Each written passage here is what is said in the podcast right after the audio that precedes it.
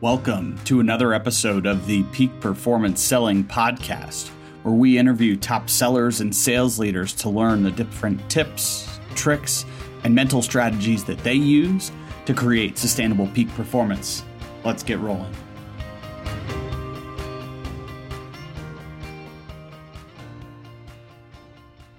Welcome to this week's episode of the Peak Performance Selling Podcast. Super cool guest, little different uh, background than some of the folks we've had before that I think is going to bring some awesome insight to the community. We've got Carla Fowler, uh, MD and PhD, joining us. She is an elite executive coach after spending some time within the medical world. Uh, and for the last decade, she has been a secret weapon for scores of CEOs, entrepreneurs, and other senior leaders across companies of all sizes. She's got a really unique approach that combines the latest research from performance science with timeless best practices to help top performers level up and achieve goals. For continued listeners of the show, probably no surprise why this is somebody that I think brings some incredible insight for us to think about how do we perform. And so, Carla, we're, we're pumped to have you here, but I got to start and understand what is performance science even? Well, that is a great question. And first, I just I have to say, I am so excited to be on a podcast that is focused on sales and thinking about performance because even though that is not my background, I have firmly believe and tell all my clients like we are all in sales.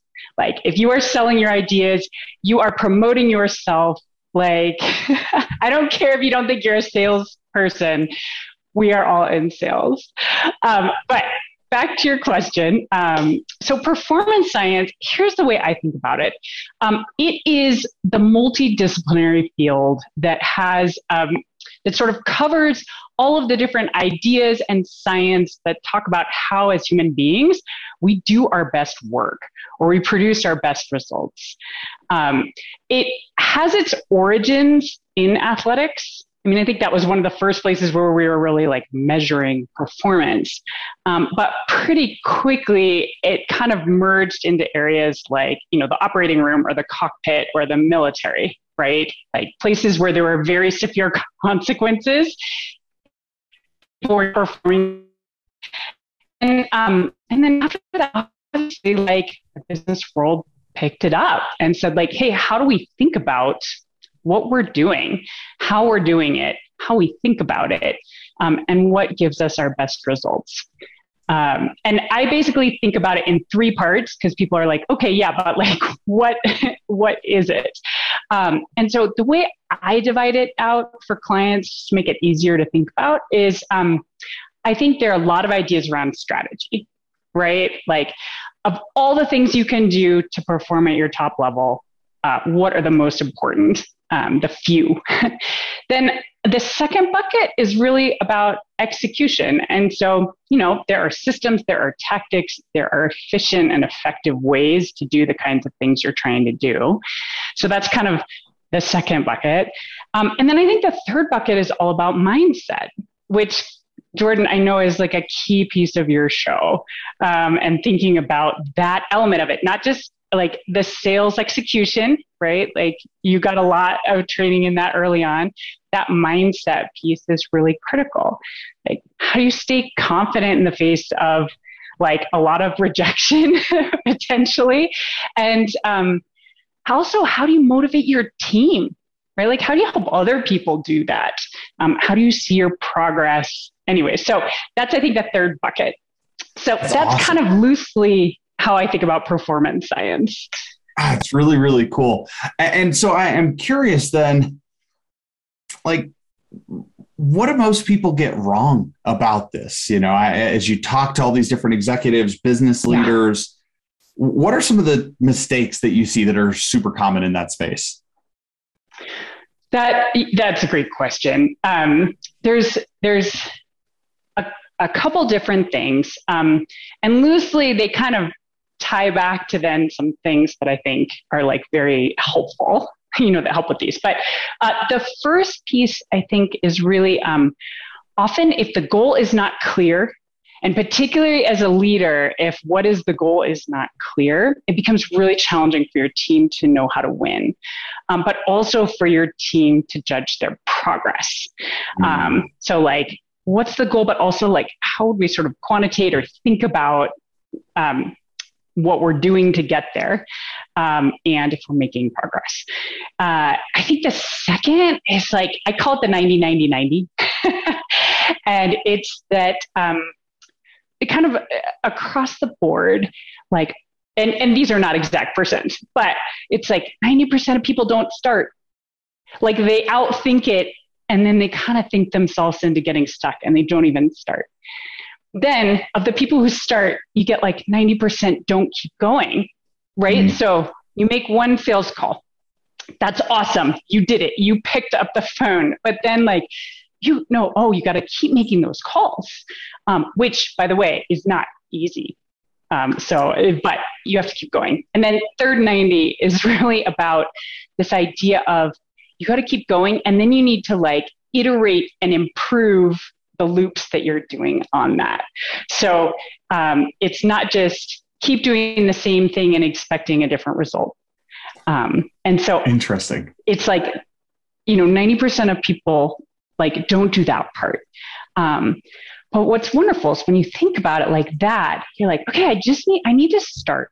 And then like, I just need to keep doing it. And then like, it doesn't have to be a big change, but what small thing could I change on this call? Or, um, mm. or even what if I had a different set of thoughts before I like picked up the phone? Or, you know, I, yeah, yeah you, yeah, you're, yeah, yeah. you're um, expert on these things because you, you, you do this training for people. But, um, so, uh, last thing I think that is a mistake is often um, that in terms of designing your process, um, there isn't focus.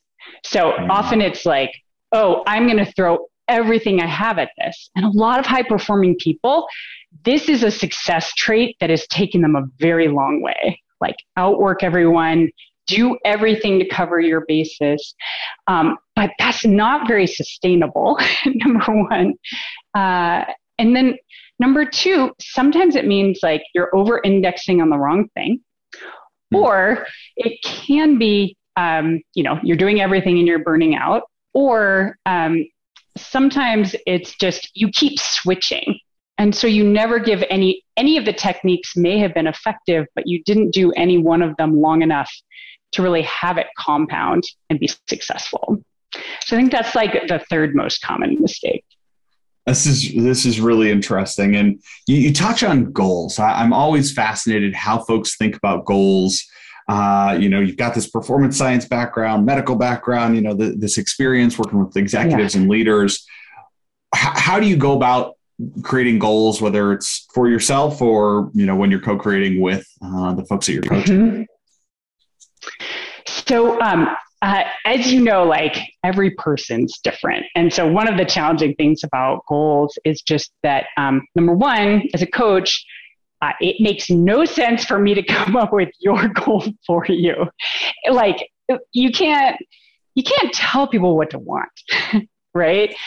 But I think it's really important to spend some time on the what do you want, and and there's a couple different layers you have to kind of peel back in that um, because I think there's like what we think we should want, right, is one of the things that sometimes you have to break through um, because it it may sound good and you're excited to kind of tell it tell your friends that that's your goal, but um, yep. but there's a piece of you that's like kind of disconnected to it, and that definitely can create some mindset problems down the road. Um, that's an important piece of it. Um, kind of really trying to tap into like what thrills or excites someone. Um, mm. And a piece of that, I think, is actually um, nudging, nudging people to think bigger. Uh, because there's sort of this funny paradox where um, the nice thing about setting a goal you know you can reach is it um, releases you from the discomfort of fear of failure. Mm-hmm. And yet you rob yourself of all of like, uh, whether you want to talk about the adrenaline, the physiology, and also just the like, um, the after effect, if you actually hit the goal, getting to be like, heck yeah, I did it. And that was hard. Right. So, both on the front end and on the tail end, you're like depriving yourself of something when you think too small. And that actually sets us up poorly. And this is this funny paradox about setting bigger goals. Um, so that's that's probably one of the number one things I think about with regards to that. It's thanks to help from listeners like you, this podcast can continue to grow and help others. If you found anything helpful in today's episode, please take a second, share with a friend, and leave us a five star review on iTunes or wherever you get your podcast today. Thanks.